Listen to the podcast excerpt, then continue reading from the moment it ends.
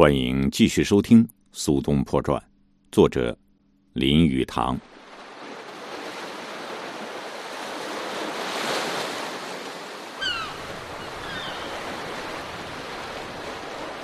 海南岛那时是在宋朝统治之下，但是居民则大多是黎人，在北部沿岸有少数的汉人。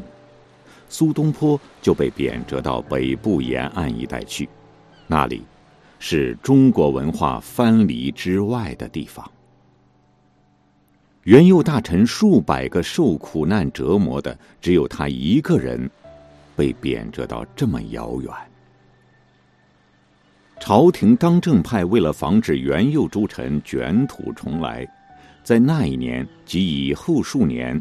决定惩处或贬谪所有与前朝有关联的臣子。苏东坡被贬谪到海南岛后不久，司马光后代子孙的官爵一律被削除，好多大官都被予以调职，其中包括苏子由和范纯仁。调往的地方不是南方，就是西南。对苏东坡打击最大的一项政策。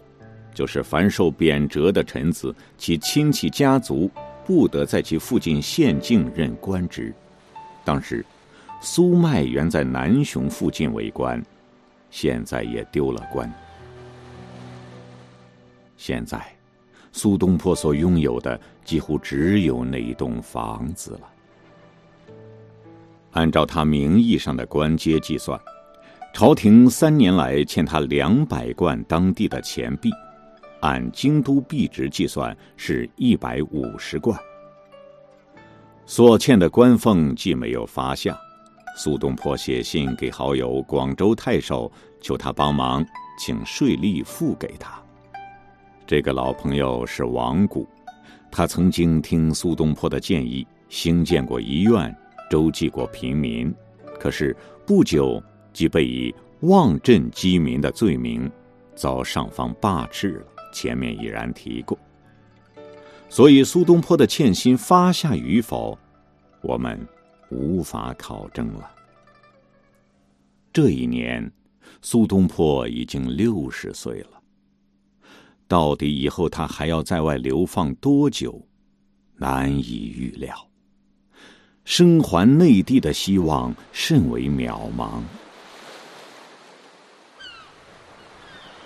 两个儿子一直陪伴他到广州。次子戴在河边向他告别，三儿子过则将家事留在惠州，陪伴他同到海南。为了到达任所，苏东坡必须溯西江而上，船行数百里到梧州，然后南转，从雷州半岛渡海。他一到雷州，听说他弟弟子由在往雷州半岛贬谪之处，刚刚经过此地。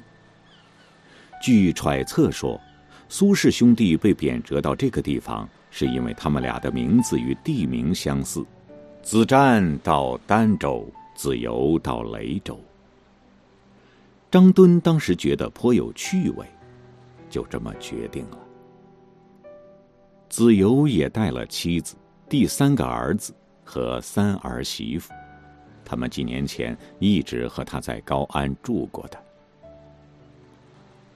苏东坡到了梧州附近的滕州，与弟弟子由相遇，而今境况凄凉，当地是个穷县份。兄弟二人到一个小饭馆去吃午饭，子由吃惯了讲究的饭食。对那些粗糙的小饭馆的饭菜实在难以入口。苏东坡把自己的饼几口吃光，笑着向弟弟说：“这种美味，你还要细嚼慢咽吗？”他们站起身来，走出小铺，带着家人慢慢向前走，尽可能的慢，因为他知道一到雷州，就要立刻渡海了。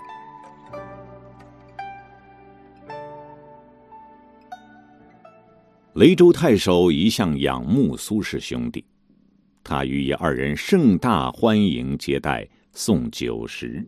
结果第二年因此遭受弹劾，调离任所。子由在雷州的住处后来改为一座庙，是他兄弟二人死后用以纪念他们的。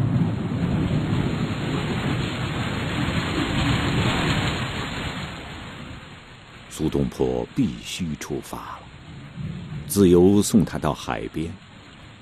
离别的前夕，兄弟二人及家人在船上过了一夜。苏东坡的痔疮诱发，甚为痛苦，子由劝他戒酒。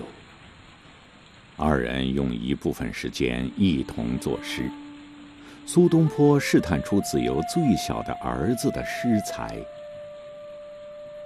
这次离别是生离死别，真是令人黯然神伤。他们一直筹作整夜。离别之前，苏东坡给王谷写下了下面的文句：“某垂老头荒，无复生还之望。春雨长子迈绝，以处置后事矣。今到海南。”首当做官，次便做墓。仍留手书与诸子，死即葬于海外。生不弃官，死不服旧，此亦东坡之家风也。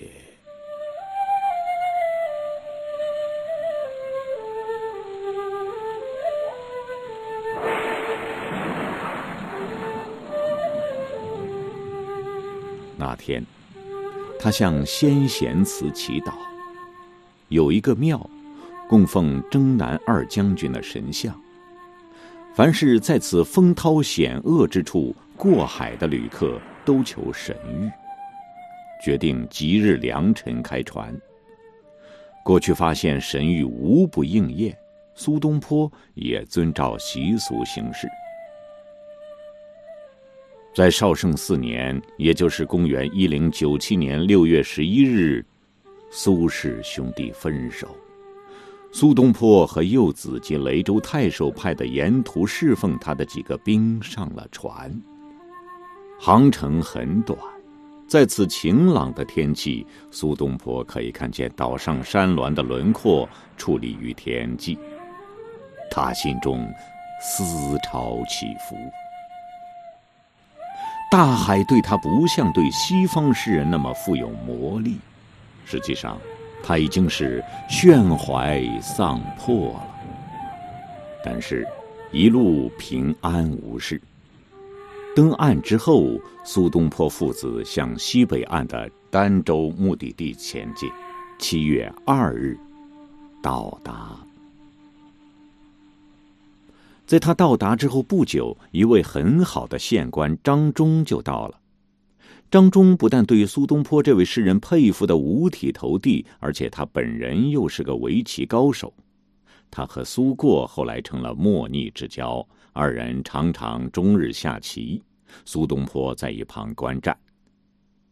由于张忠的热诚招待，苏东坡就住在张中公馆旁边的一所官舍里。不过也是一所小旧房子，秋雨一来，房顶就漏雨，所以夜里苏东坡把床东移西移。因为是官家的房子，张忠用公款修缮一番，后来因此为他招来了麻烦。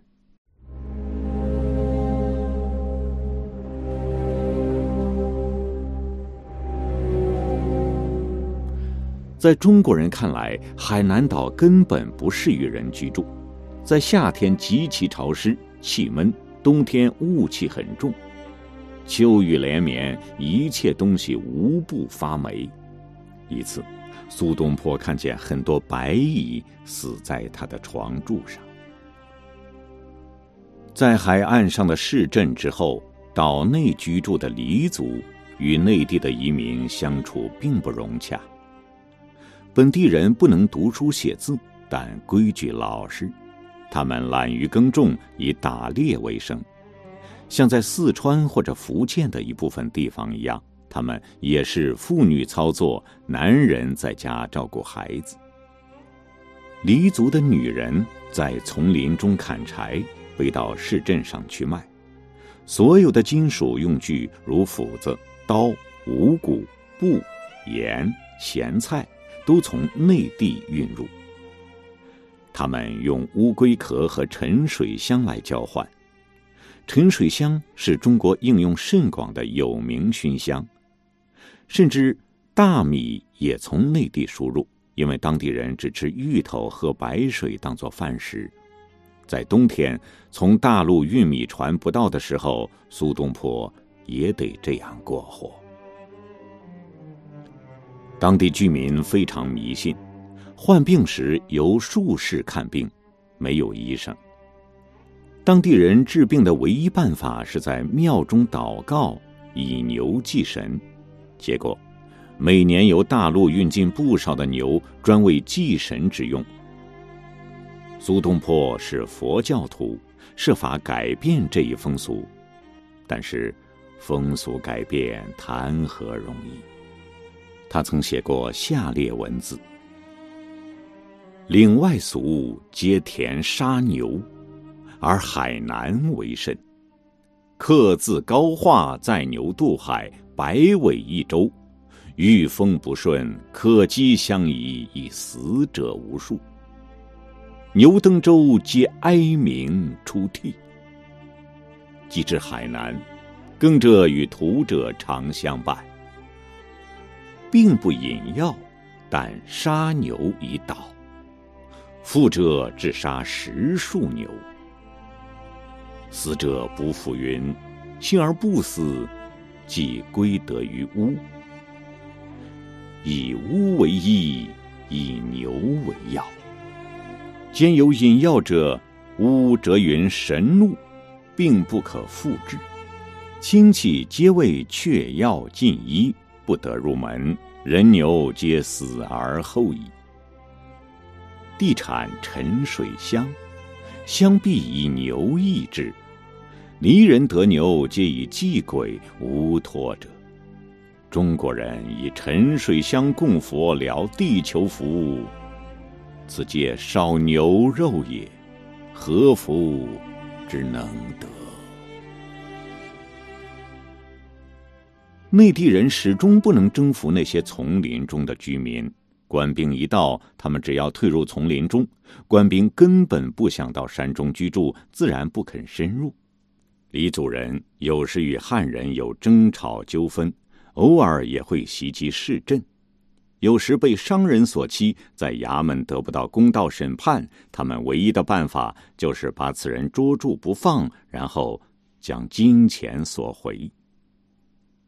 苏过后来写了两千字的一篇长文，论此种情形，并表示。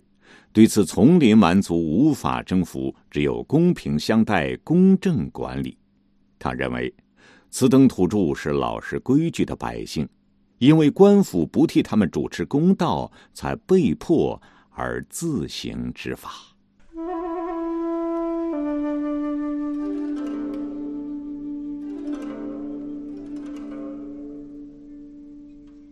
这里是《苏东坡传》，作者林语堂。我是米阿牛，欢迎您下期继续收听。再会。